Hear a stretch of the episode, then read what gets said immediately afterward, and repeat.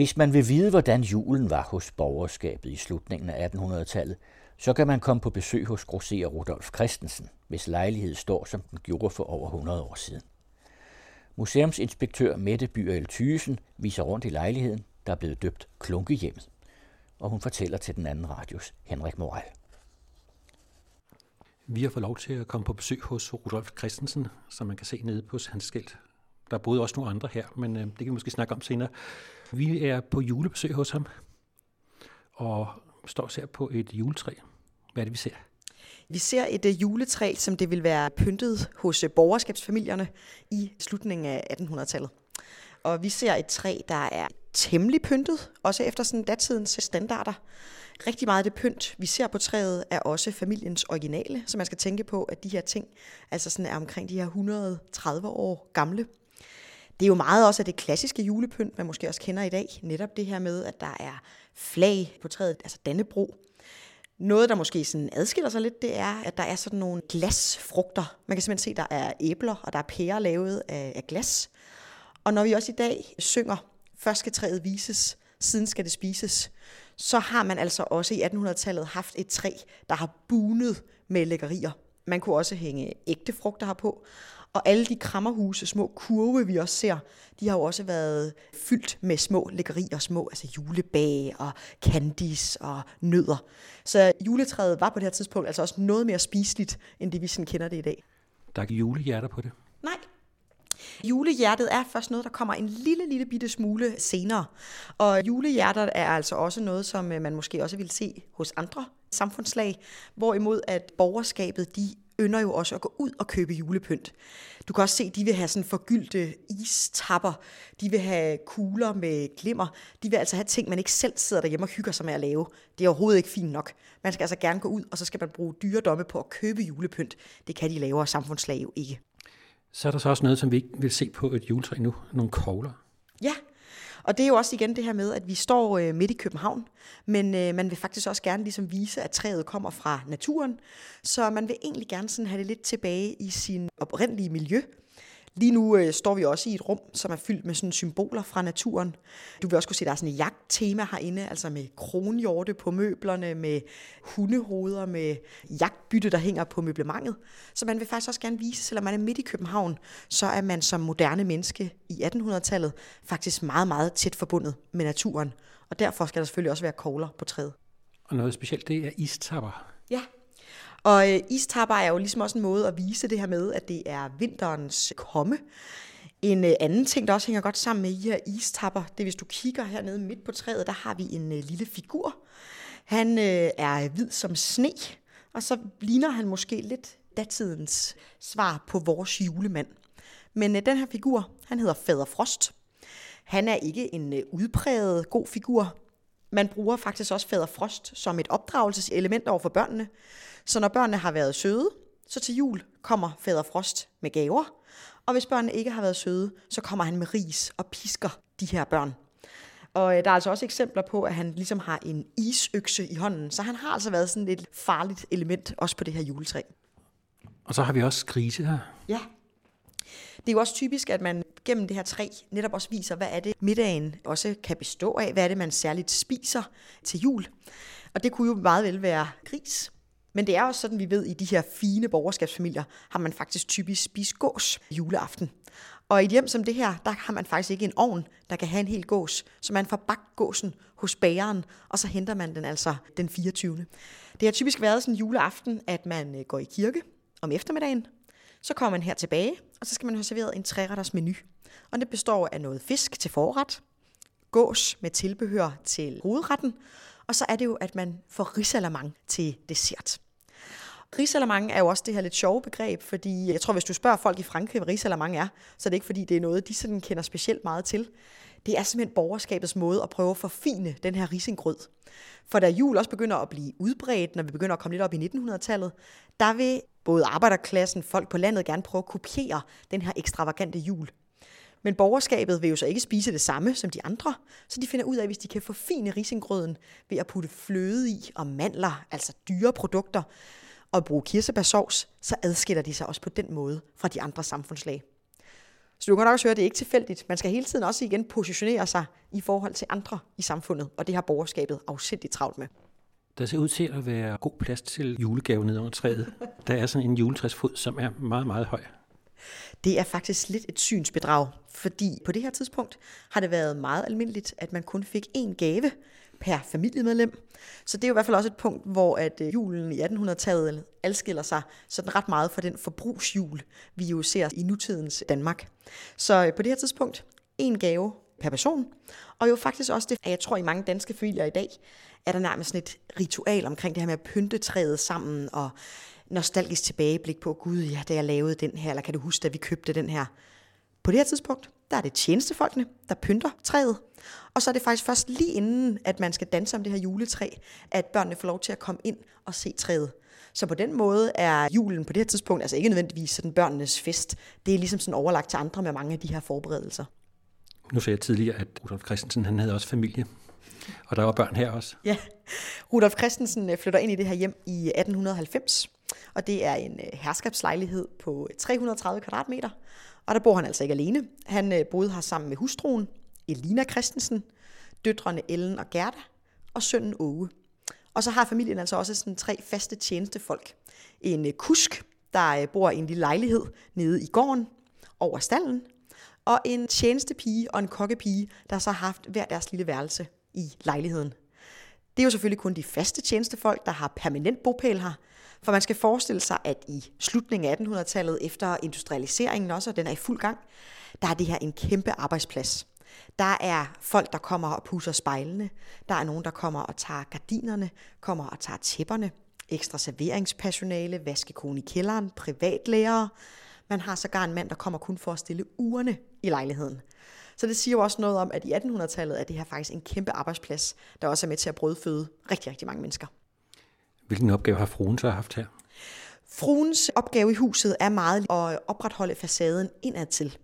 Hun bliver bedømt på hendes evner til at holde selskaber, til at sammensætte menuer, til at lave bordplaner, eller i virkeligheden måske koordinere alt det her arbejde, fordi hun har i hvert fald ikke været den, den praktisk udførende. Og så er det jo også sådan, at hvor mændene i borgerskabet meget er dem, der tager ud af hjemmet, får en uddannelse, går på arbejde, så er det også ligesom kvindernes opgave at sprede en særlig stemning i de her hjem.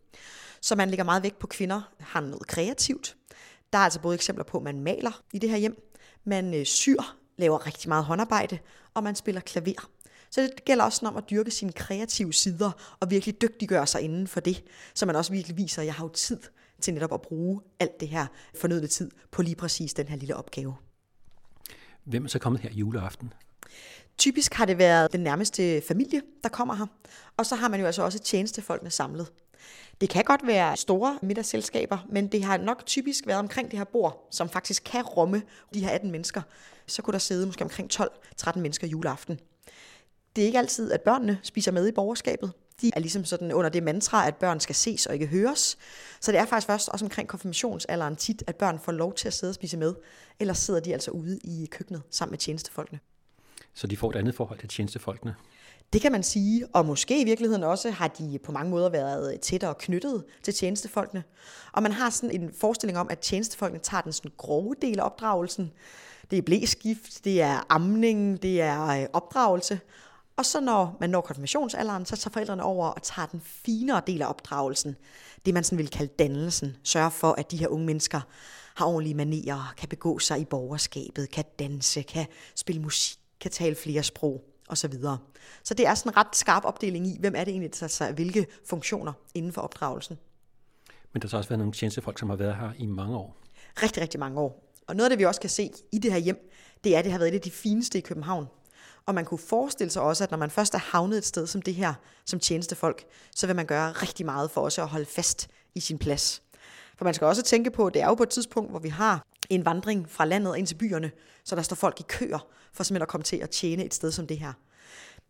Så man kunne også godt forestille sig, at det er måske nogle af de bedste, der er kommet hertil, men man også har gjort virkelig, hvad man kunne for at holde fast i sin plads. Det må jo så også have kostet nogle penge at holde et hus her, ja. sådan en lejlighed. Ja. Hvem er det, der har råd til det? Jamen det er jo øh, borgerskabet, som sådan er lidt et nyt begreb, en ny samfundsklasse. Og det er jo typisk mænd, der har tjent rigtig gode penge.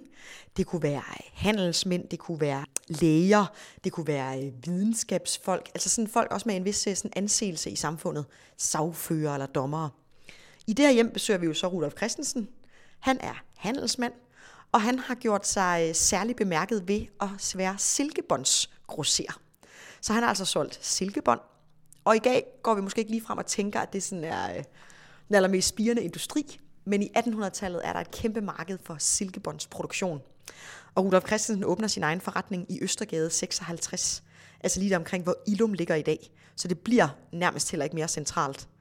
Og Rudolf Christensen udvider forretningen og får meget stor succes med at lave første sal til en hatteafdeling. Så man kan næsten sådan føle sig hensat til, at vi er tilbage i Matador med damernes magasin. Altså Rudolf Christensen er måske det, vi i dag vil kalde sådan lidt nyrige. I hvert fald er det her ikke gamle penge. Rudolf Christensen kom fra Vestjylland, og der har hans far faktisk også handlet med tekstiler. Grunden til, at Rudolf Christensen kan starte forretningen og også kan flytte ind her, det er, at han faktisk arver nogle penge fra faren. Så på den måde er øh, Rudolf Christensen ikke helt self-made. Han bliver meget mere velhavende, end hans egen far var. Men man ser altså også på det på den måde, at det her det er jo ikke penge, der sådan er tilbage i generationer. Det er altså ligesom også noget, Rudolf Christensen skaber, ved han har mulighed for at bo på den her måde. Der må også være noget med at uddanne sig til den kultur, som man skal beherske. Ja, og altså øh, det her hjem er et fuldstændig fantastisk studie i regler, etiketter, hvordan man opfører sig korrekt. Og nu står vi lige ved spisebordet. Der er et væld af regler og etiketter ved et bord som det her. Det er meget, meget nemt at komme til at træde ved siden af. Og det er jo også der, hvor vi i øh, 1918 ser, at Emma Gad, hun udgiver takt og tone. Man har simpelthen brug for os efter Første Verdenskrig at få en håndbog i. Hvordan er det egentlig, man så kan bære sig rigtigt? Kan man lige slå op, hvis man egentlig er blevet i tvivl? Og det er jo også noget, man bedømmer hinanden på, at man simpelthen også mener, at man kan se din rang, status og formue efter, hvordan din manerer er. Nu er vi kommet ind i dagligstuen. Dagligstuen her er igen et sådan godt eksempel på det her med det kreative rum for kvinderne. Vi kan se, der er et klaver, der er et sybord med et lille syskrin, og der hænger altså også malerier rundt omkring på væggene. Så ligger der fotoalbums ramme på bordet, og bare det, man kan have et helt album fyldt med fotografier i slutningen af 1800-tallet, det skriger velstand. Men de her fotoalbums er faktisk også en samtaleguide. Du skal som gæst altid starte samtalerne i det her hjem, og det kan være meget svært at vide, hvad må du gerne tale om, hvad skal du ikke tale om, så ved at bladre op i de her fotoalbum, så får du lige nogle retningslinjer for, hvad er det egentlig, du gerne må bringe på banen. Det kunne måske være det seneste udenlandsophold, det seneste køretøj, man har erhvervet sig, det sidste bal, man har afholdt. Så igen er det en sådan meget kontrolleret form for samvær. Vi kan også se, at der ligger små julekort på bordet her. Og julekort har jo også været kvindens opgave Manden går på arbejde, han har travlt med også at fortjene penge, men kvinderne skal ligesom også stå for at udvælge de her julekort. Vi kan også se, at der er nogen, hvor man faktisk er begyndt også at få fotografier på julekortene. Det er jo også eksklusivt, man har mulighed for at få taget et portræt, man kan sende ud til folk. Og de her julekort kan jo også være sådan et eksempel på igen, at der er sådan en form for show-off. Der er noget, man gerne vil vise frem. Der er måske også ting, man sådan hellere end gerne vil skrive i de her julekort om det forgangne år. Men julekort er ikke det eneste, man sender? Nej, man sender nemlig også nytårskort. Så efter jul skal man faktisk i gang igen, og der sender man så nytårskort ud, der gerne skal være fremme inden nytårsaften. Det kan så lige være en kamp i dag, hvis man skal nå at få sendt poster skal komme frem til nytår. Men det kunne man lidt bedre dengang. Det kunne man noget bedre dengang. Vi ved, at da man flytter ind her i slutningen af 1800-tallet, der bliver der faktisk udbragt post fem gange dagligt. Så øh, på mange måder er det faktisk den nemmeste måde at kommunikere på. Godt nok får man telefonen i starten af 1900-tallet, men øh, der er jo ikke så mange, der har telefon. Det er besværligt, så øh, når der kommer et bud fem gange om dagen, så er det altså en ret effektiv måde at kommunikere med hinanden på. Nu er vi kommet ind i det, man kan karakterisere som den fineste og fornemmeste og mest repræsentative rum. Det er salongen. Og salongen har egentlig ikke været et rum, der har været særlig meget i brug, når man bare var sig selv. Det er altså et rum til at modtage gæster. Og øh, det kan du også se ved, at der er utallige sædepladser herinde. Der er virkelig mange små sofaer og stole. Og mange af dem har også små hjul på. De kan faktisk rykkes ud. Og det er jo også belejligt efter et middagsselskab, at det faktisk er muligt at danse herinde. Og det ville faktisk også have været her, juletræet havde stået i gamle dage. Så de her døre bag os simpelthen ville blive åbnet, lige inden man skulle ind til det. Der er godt møbleret herinde. der er meget, meget proppet. Og det kan jo også lede os lidt frem til det her med, klunkestilen, som jo er sådan en lidt speciel ting i dansk historie. Det er sådan en øh, periode, der går fra 1880 til starten af 1900-tallet. Og i den her periode, der øh, kopierer man fra tidligere tider. Man tager elementer fra øh, barok, rokoko, renaissance, blander lidt med noget art deco, noget lidt nyere, og så bor man i den her sådan pærevælling. Og du kan måske også se, hvor vi står i forhold til, at der er jo stort set ikke en centimeter, der ikke er udsmykket eller udnyttet. Så også det her med at sige, at du skal komme her ind som gæst og føle, wow, det bliver da ikke mere eksklusivt, mere fornemt, end det vi altså står i her. Og man hyrer en indretningsarkitekt, inden man flytter ind, til at sørge for, at alt matcher og passer sammen. Og på det her tidspunkt, der er det overfyldte, altså fuldstændig lige med det eksklusive. Og det er derfor, man også indretter sig sådan her hos øh, samfundets top. Men man kan også godt få en fornemmelse af hygge. Ja, og jeg tror også egentlig, der er ret mange, der forbinder det her egentlig også med at være en lille hyggelig boble med de her røde, mørke farver. Man skal også forestille sig, at der har været øh, kaminer i alle rum. Vi ser jo også en herinde, så det her med, at det også øh, gerne skulle være varmt. Men øh, det er jo ikke nogen stuer, man sådan slænger sig tilbage og smækker benene op. Jeg kan love dig for, at man sidder helt ude på yderkanten af møblet, sidder fuldstændig ret. Kvinder er jo også sådan noget ind i korsetter, så det er sådan en meget øh, stiv kropsholdning, man også har i de her rum. Du kan også se, at der er små skydedøre, både ind til dagligstuen og faktisk også ind til herreværelset. Og det betyder jo også, at når rummet ikke har været i brug, så har man lukket til, og så har man ikke tændt for varmen. Så måske er man alligevel en lille bitte smule økonomisk bevidst i et hjem som det her. En øh, virkelig også sjov genstand herinde er jo visitkortskålen. Vi ser sådan en hvid, fuldstændig overdekoreret porcelænsskål. Det er øh, sådan en måde, man kan dokumentere sit besøg på. Og en øh, visit foregår gerne om eftermiddagen, hvor gerne kvinder går på visit. Igen, de går ikke på arbejde, noget skal tiden gå med. Så kommer man ind her hjemme. hjemmet. Man kan tage plads i en stol eller en sofa. Man får gerne serveret en kop te. Konverserer med verden. Og så er man her gerne i omkring 15 minutter. Så undgår man, at der bliver akavet stemning. Man løber ikke tør for samtaleemner, der bliver ikke pinlig tavshed. Og så kan man nå rigtig mange visitter på en dag, hvor man lige går rundt. For så ligesom at vise den næste, der kommer, man har været her, så lægger man altså det her visitkort i visitkortskolen. Der er også billeder over det hele. Ja, der er øh, rigtig mange øh, malerier i det her hjem. Hvis man sådan kigger på dem, se at det faktisk måske er lidt mere guldaldermalerier. Lige nu står vi øh, ved siden af et med nogle kronhjorte på.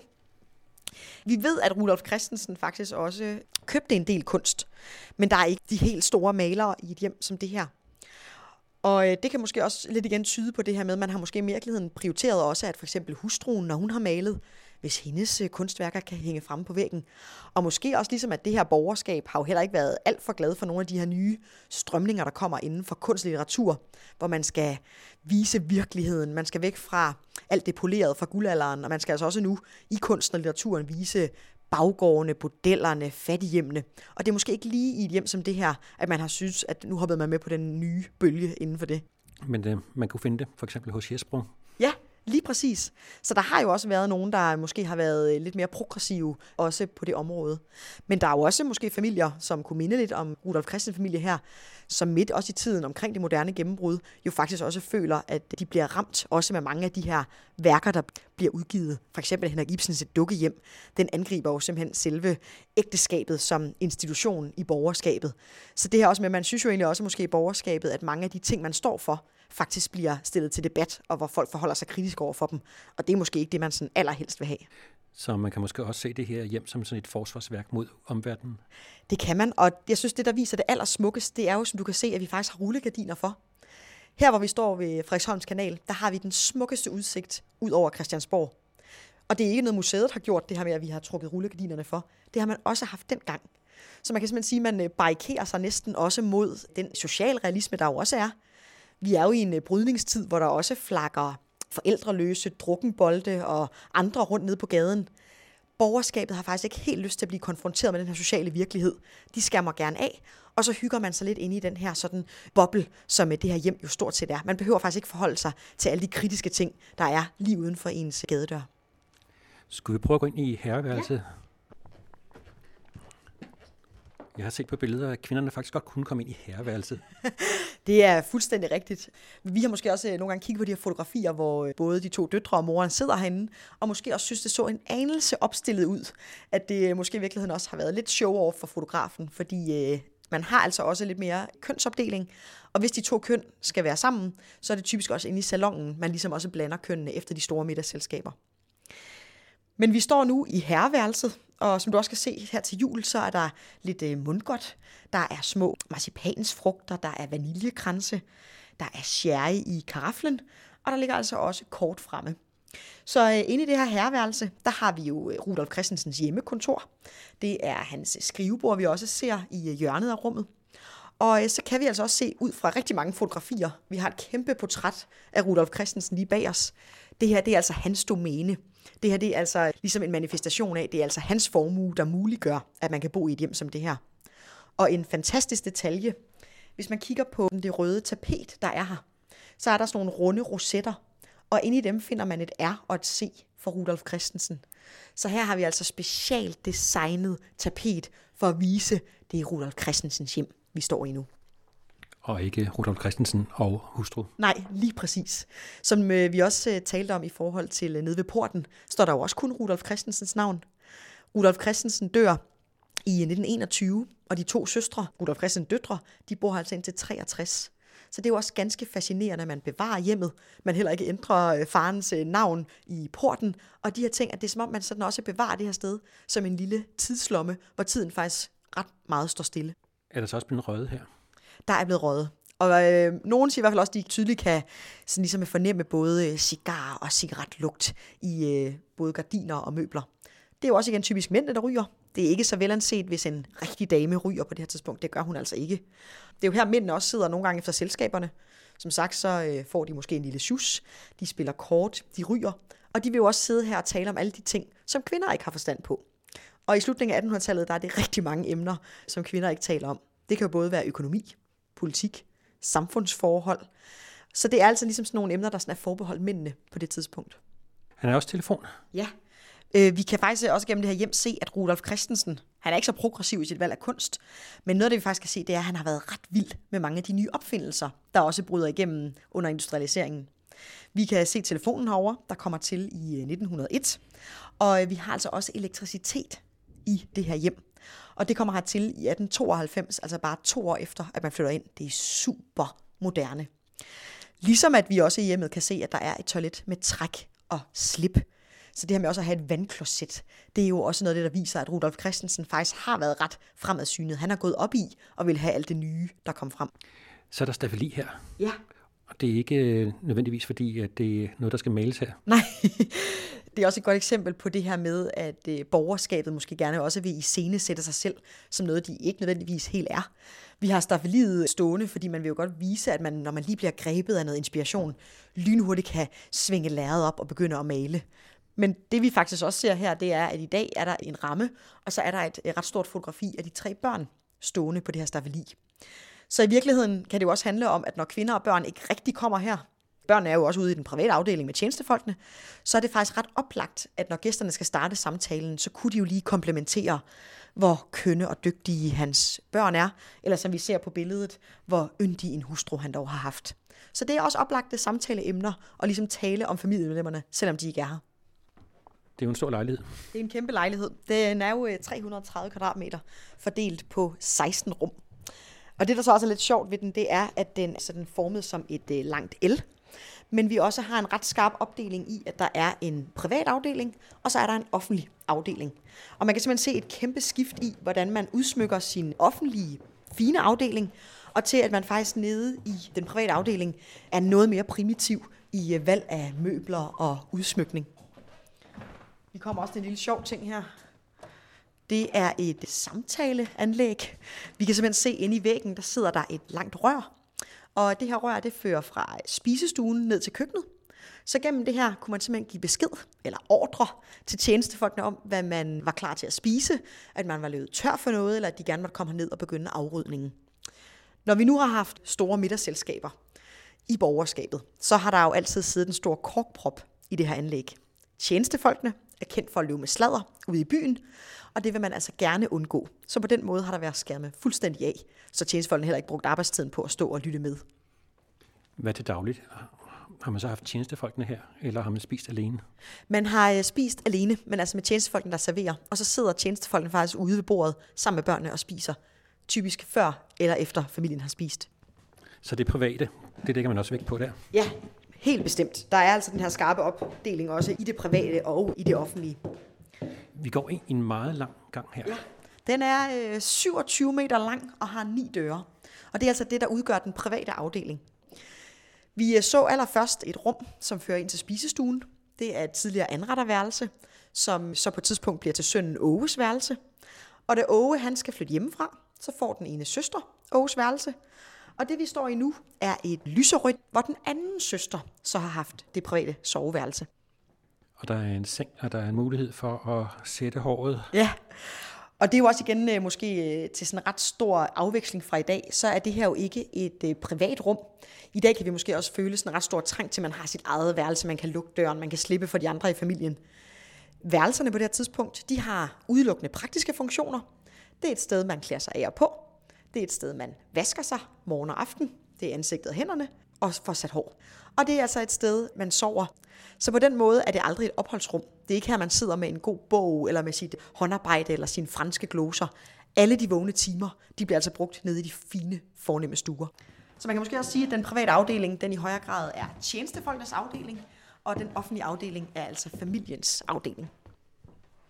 Nu øh, nåede vi så ind i rummet ved siden af den ene datters soveværelse, og det er øh, forældrenes soveværelse, og man kunne vel godt med rette kalde det for the master bedroom. I hvert fald har vi et utroligt flot, udskåret træmøblement i rosentræ. Og det er jo også fantastisk, at man faktisk har det her intakte soveværelse. Nu nævnte jeg, at øh, Rudolf Christensen dør i 21, fru Elina dør i 41, og de to søstre dør i 63. Så det er faktisk godt og vel 40 år fra faren dør, til de to søstre går bort, at man også har bevaret sådan noget som hans barbergrej, vi simpelthen kan stå, se, der står meget, meget tæt på sengen. Så jo også det her med, at man har bevaret øh, parfumeflasker, kamme, sengelinned og også forældrenes tøj, efter at de faktisk er gået bort. Og det er jo det, der er ekstremt heldigt for os i dag, at vi faktisk har mulighed for at vise de her ting frem. Og det her hjem, som det faktisk stod sådan i sin velmagtstid i 1890'erne. Der er så også noget mulighed for at få noget varme herinde. Ja, og der har jo været et kæmpe arbejde med at holde det her hjem varmt. Der er varmekilder i stort set alle rum. Så tjenestefolkene skal altså meget, meget tidligt op for at nå rundt også og tænde brændeovne og kaminer, inden at øh, familien her altså vågner. Så der er ikke nogen tvivl om, at det har på den måde også været et hjem, der har været rigtig, rigtig svært og rigtig, rigtig dyrt også at varme op, og det har krævet hårdt arbejde.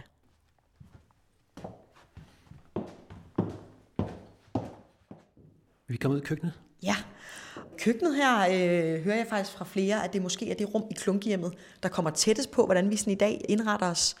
Køkkenet her er ikke specielt pyntet, det er sådan måske lidt mere sådan spartansk. Og det vi også kan se i det her køkken, det er jo, at det har været tjenestefolkens arbejdsplads. Så man skal forestille sig, at der har altid været fuld gang i øh, det her køkken med alle mulige forskellige øh, forberedelser. Vi kan også se nu, der er legnet op til baning, hvor man altså lige øh, koncentrerer sig om vaniljekransene. Så har vi et bord i midten af køkkenet, hvor øh, tjenestefolkene har spist deres måltider, og som sagt altså også børnene har spist deres måltider. Vi ser også en øh, væsentlig adskillelse af, hvad det er for nogle elementer, tjenestefolkene bruger. Det er sådan, at vi herover på den ene hylde kan se en tallerkenrække, hvor øh, det porcelæn står, som tjenestefolkene har spist af. Og på modsat side kan vi se et noget flottere stel, som altså har været det, familien har spist af. Så man gør også forskel på, hvilket noget porcelæn spiser man af. Lige ved siden af os også står der en dør, som fører ud til en bagtrappe, og tjenestefolkene bruger altså også bagtrappen for at komme ind i hjemmet. De går aldrig op af hovedtrappen. Det er altså også sådan forbeholdt familien. Så man gør altså også en del ud af ligesom igen også at distancere sine ansatte også fra ens egne forhold. Det er så også der, budet vil komme ind. Lige præcis. Budene vil komme ind her med varer. Alle de folk, der også har et ærne her, der, hvor de bruger det som arbejdsplads. Og faktisk også til jul er det her ved bagtrappen, vi også ser, at der kommer rigtig mange fattige mennesker og sådan tigger om almisse. Man banker simpelthen på døren her, bruger ikke fordøren, og kommer måske og spørger om en mønt, en bid brød, en kop kaffe, for ligesom sådan at kunne klare til dagen og vejen. Og der ved vi jo også, at julen jo stadigvæk også den dag i dag, måske også er en tid, hvor man netop også skal bruge som refleksion på at tænke på dem, der ikke har så meget. Og det er altså også noget af det, man kan se, at det har de også gjort i borgerskabet. Måske også givet noget aflagt tøj eller noget gammelt legetøj. Det kunne simpelthen også ske, at man gav det til fattige folk, der kom og bankede på. Børnene har formodentlig gået i en skole med nogle ligesindede. Ja. Men alligevel så har de jo så fået noget kontakt til det omgivende samfund. Ja, det har de. Altså børnene går alle sammen i skole, og pigerne, de to døtre, går i en pigeskole i Nørregade, så det er jo meget, meget tæt på. Det, der også øh, måske er meget moderne ved det her hjem, på trods af alt, det er, at pigerne begge to får en uddannelse. Åge, han tager i militæret, flytter hjemmefra, bliver uddannet ingeniør hos de danske statsbaner, altså det vi i dag kender som DSB. Så får de to øh, døtre øh, også en øh, uddannelse. De bliver statsautoriserede translatriser, og på almindelig dansk vil det øh, betyde, at de var oversættere. Så oversætterarbejdet kan jo også foregå her i hjemmet. Man kan selvfølgelig godt øh, måske komme ud og møde nogen. Vi ved også, at de faktisk har frekventeret et glas. Men der er de typisk gået ned og hentet kage og bragt med hjem igen. Så jo også det her med, når døtrene ikke bliver gift, ikke for børn, så begynder den sociale kreds jo også måske at snævre lidt til. Så på den måde kan man også se, efter forældrene dør, der er altså ikke helt den samme frekvens af middagsselskaber og festivitas, som der forældrene lever. Men de har altså været selverhvervende. Ja, det har de. Man skal også tænke på Rudolf Christensen, da han køber lejligheden her, køber han hele bygningen. Så efter at han dør, så er det selvfølgelig fru Eline, der arver den. Og det er altså de to døtre, der så arver den her, både lejligheden, men også resten af opgangen. Og bare det også at få lejeindtægter fra de andre lejere, det kan man altså have en ret pæn levestandard for. Men egentlig også interessant, fordi vi kan se i familiens regnskabsbøger, at øh, de her døtre har ikke taget penge for oversætterarbejde. Det har vi ligesom ikke vil have betaling for. Og det kan jo også være en måde at vise på, at man faktisk har gjort en dyd af at være god til et sprog. Man er godt opdraget, man har fået en lang uddannelse, og man behøver ikke tjene penge på det her. Det gør man ikke for pengenes skyld, det gør man for ens egne interesser. Hvad er så det, de oversat? Den ene oversætter fra engelsk, og den anden fra italiensk. Og der findes altså forskellige bøger fra skønlitteraturen, som de her to søstre har oversat. Hvis vi ser herover, så ser vi, at der er gasapparater, og der er et brandkomfur. Ja, og øh, gasapparatet her har jo været brugt til det sådan lidt hurtige måltid, morgenmåltidet, hvor det også kunne være brød eller æg, man kogte, og netop også vand til te eller kaffe, når nogen lige pludselig kom på visit. Hvorimod at, øh, at komfuret herover er jo også en kæmpe varmekilde på øh, det her tidspunkt. Hvis man øh, åbner herover i skabet, så kan vi også se, at stadigvæk den dag i dag, så ligger der altså brændeklar inde i skabet til at blive brugt og fyret op med i det her komfur. Det er så kuskens opgave at slæbe træet op, og så er det altså kokkepigens opgave at holde det her komfur i gang. Og der er så også ovn. Der er også ovn, og øh, det er jo også den her ovn, vi talte om, at du kan godt forestille dig måske, at øh, der er en relativt lille låge, så her kan man altså ikke få gåsen stegt juleaften. Derfor går man til bageren med hans store ovn, og så kan den altså afhentes til juleaften. Hvad med kager? De har selv bagt kager. Øh, det er mere almindeligt også, hvis man går ud og køber bolcher og candies og sådan nogle ting. Men rigtig meget julebagen, den foregår altså øh, i det her hjem. Så er der et fadebur. Ja, der er et fadebur også med øh, forskellige porcelænsting i. Der er en øh, rugbrødsskære. Og inde i rummet ved siden af ser vi, at der er et skab. Det bliver også taget i brug til jul, for det er spiritus-skabet.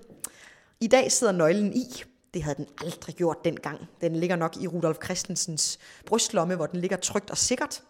Fordi det er altså ikke sådan, at tjenestefolkene bare skal have fri adgang til de gode sager inde i spiritusskabet. Man kunne så også lige henlede opmærksomheden, vi har sådan et meget, meget langt fad i det her hjem. Og det her lange fad, der kan man lægge sådan to næsten brikker ovenpå, der har små huller i. Og det er et fiskefad, der også bliver brugt nytårsaften, når man får torsk. Så øh, fisken skal gerne lægges oven på det her fad med hullerne i, og så kan væsken fra fisken drøbe ned under fisken i det her fad. Så kommer vi til et af de lidt mindre værelser. Ja, og det betyder også, at vi er ved at være ved enden af den her lange private gang. Fordi det, vi er nået til nu, som ligger tæt på køkkenet, er jo altså tjenestefolkenes værelser. Der øh, har været to værelser oppe i lejligheden. De har været stort set identiske. Og det er jo sådan, at kokkepigen og tjenestepigen har hver deres værelse. Og det faktum, at man i slutningen af 1800-tallet faktisk kan have sit eget værelse, det er ret imponerende. Det siger altså også noget om, at det faktisk er sådan luksuriøse forhold. Og kigger man også ind i rummet, kan man også se, at der står en lille brændeovn. Så det her med, at man også skal opvarme sit rum, det er altså virkelig gode sager i slutningen af 1800-tallet. Vi ved desværre ikke ret meget om, hvordan familiens forhold har været til deres tjenestefolk.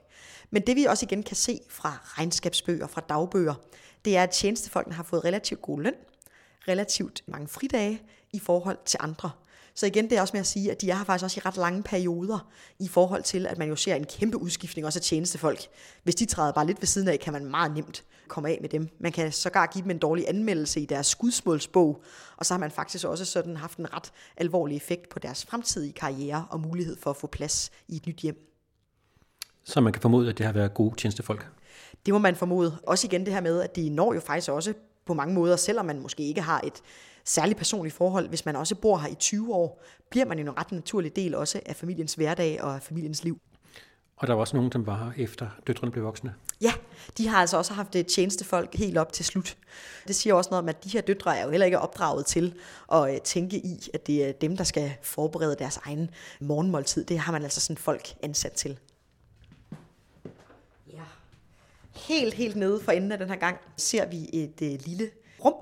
Og i det her lille rum, der står der et toilet. Og det her toilet er jo ikke et øh, hvilket som helst toilet. Det er smukt dekoreret med blomster. Det er sådan holdt i cremehvid porcelæn. Og nede i toilettet kan vi faktisk også se, at der står, at det er produceret i Hamburg i Tyskland.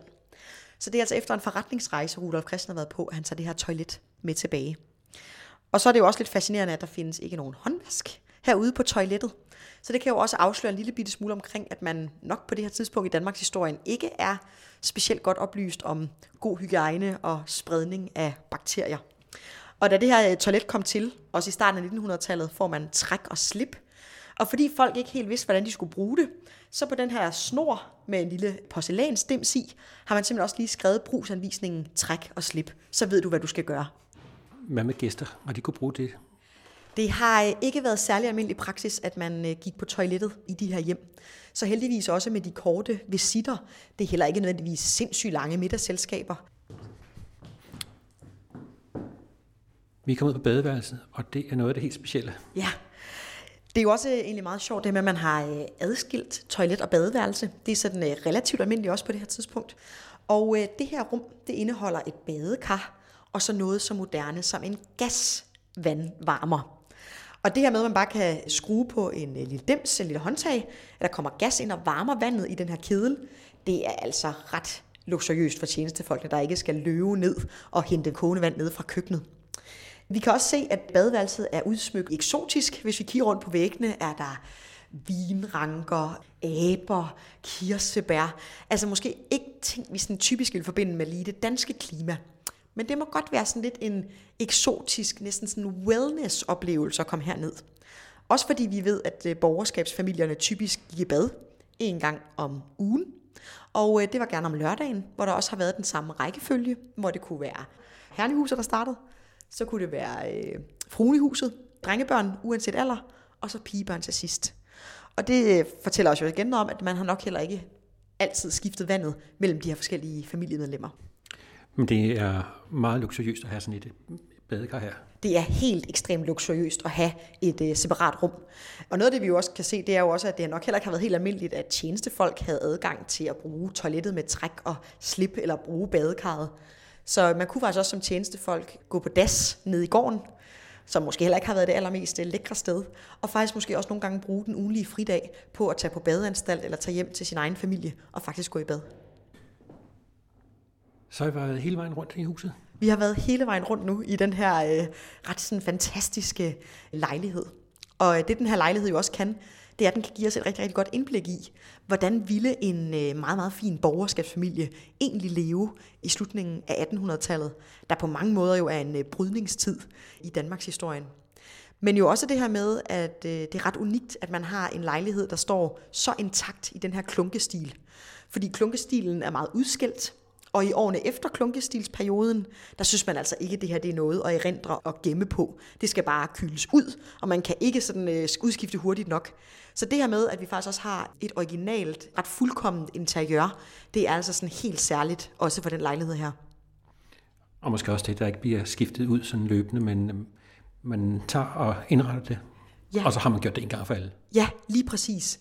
Altså også det med, at man har tænkt i, det her det er et hjem, der skal indrettes. Man går ud og får specielt designet ting til det, køber specielle møbler, og på den måde også ser det måske som en helhed. Det er ikke noget, man du ved, tager lidt et rum, og så når det er blevet outdated, så kan man starte forfra. Her der tænker man jo også hjemmet som sådan ret meget en hel stil også, der ligesom skal være dækkende for det her hjem. Og det er meget, meget få ting, de her døtre ændrer. Der er få steder, hvor loftet er blevet malet lidt hvidt, eller de har tilføjet nogle porcelænsfigurer. Men, men det er den dur, der altså er sket uh, udskiftninger. De har haft lidt med fra deres tidligere lejlighed, men ellers er det noget nyt købt her til lejligheden. Ja, og man hyrer jo den her indretningsarkitekt, der jo nøje skal stå for at udvælge de ting, der skal være i lejligheden, så man køber primært nyt. Men vi kan se, at nogle af de ting, man har taget med, har nok også haft sådan en eller anden form for personlig værdi. Tidligere stod vi og snakkede ved spisebordet, og spisebordet, der kan gøres meget, meget stort med 18 stole, det har altså været en bryllupsgave til Rudolf og Elina. Så det har måske også på den måde haft noget affektionsværdi, så det tager man med. Men ellers alt andet, det er simpelthen nyt. Udsendelsen var tilrettelagt af Henrik Moral og er en del af serien Museer skaber viden. Man kan på Nationalmuseets hjemmeside natmus.dk finde oplysninger om, hvordan man kan komme til at se klunkehjemmet.